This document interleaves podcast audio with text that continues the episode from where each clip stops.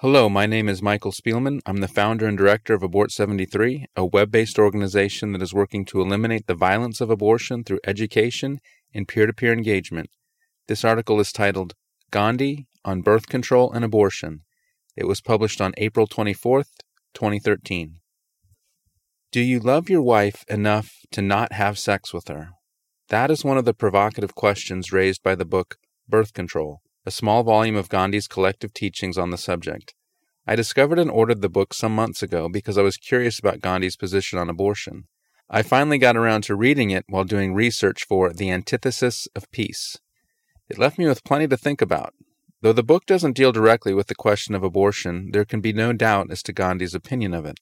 All of his arguments against artificial birth control are even more applicable to abortion. Consider the following excerpts it is wrong and immoral to seek to escape the consequences of one's acts.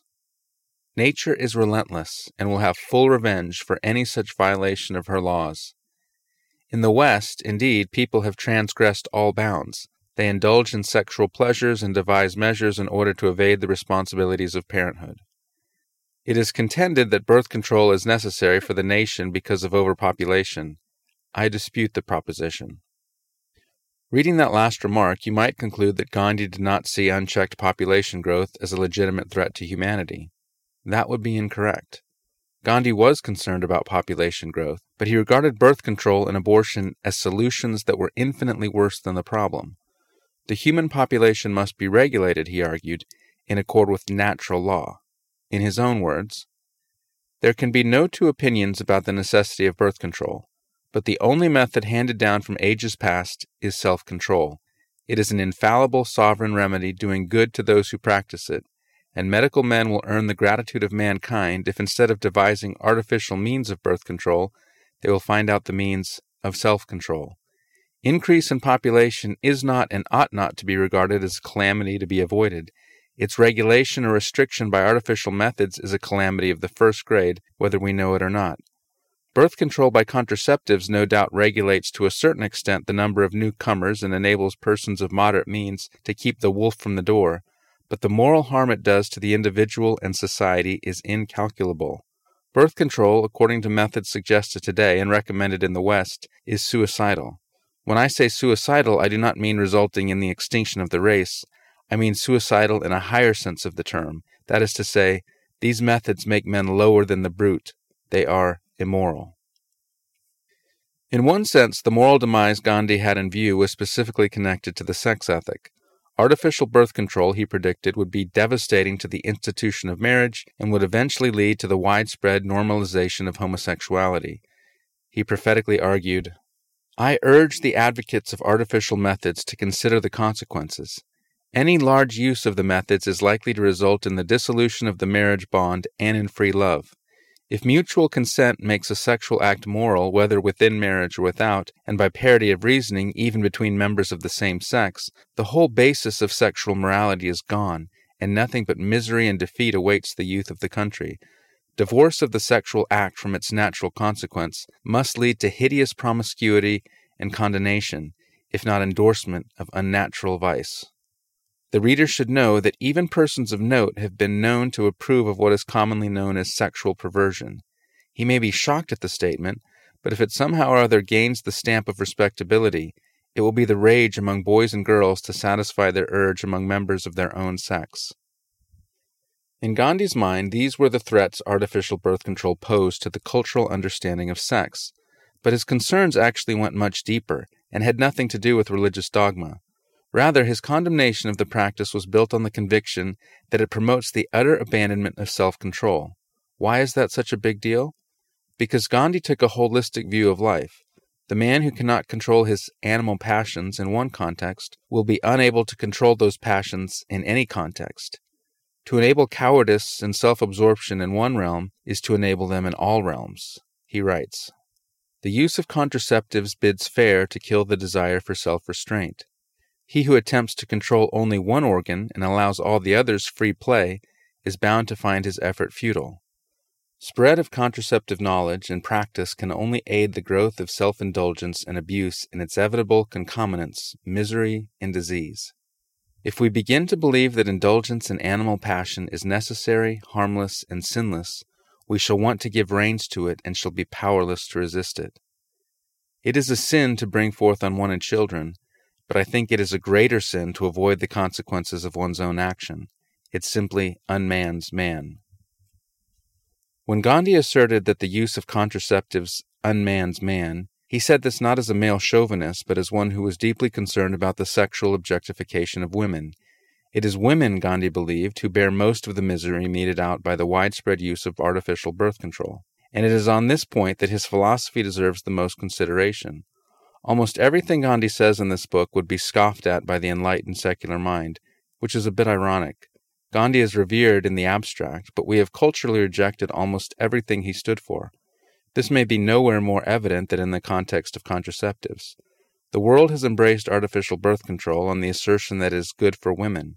Gandhi took exactly the opposite position, arguing that contraceptives do not liberate women, but enslave them. Here's why. In my opinion, it is an insult to the fair sex to put up her case in support of birth control by artificial methods.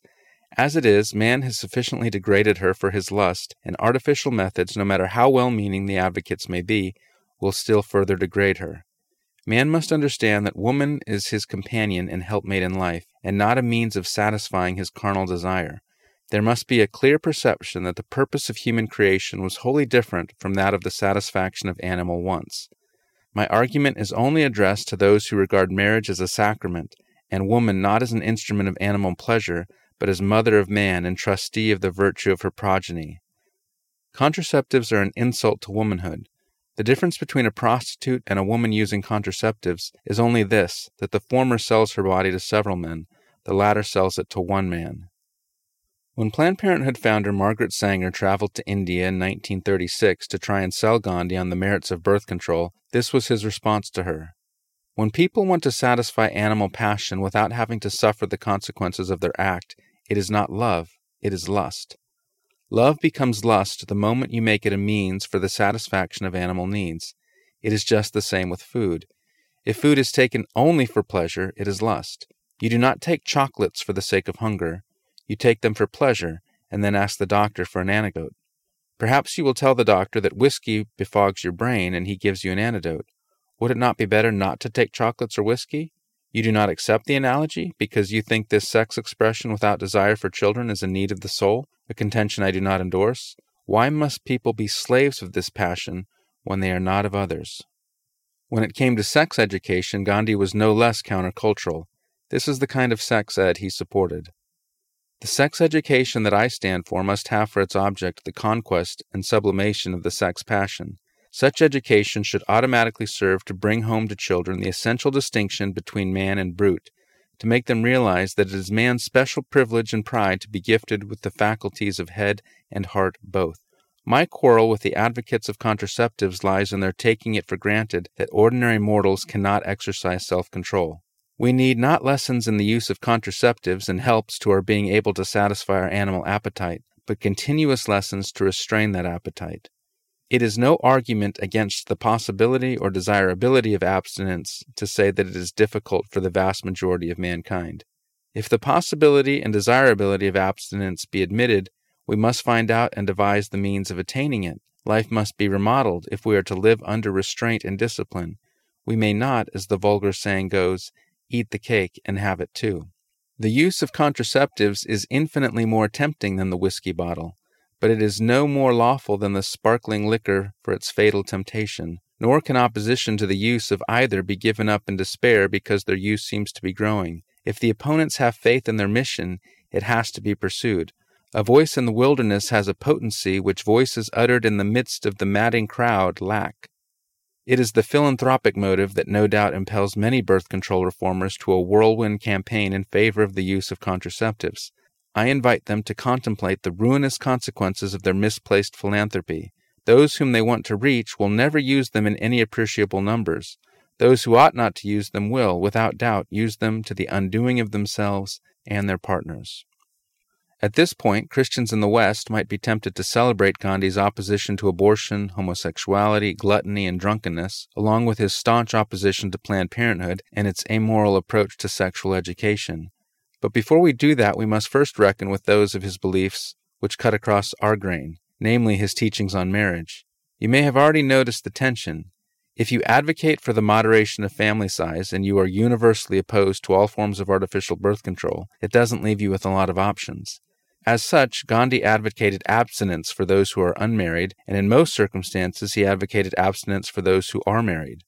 In his words, Man has no right to touch his wife so long as she does not wish to have a child, and the woman should have the willpower to resist even her own husband.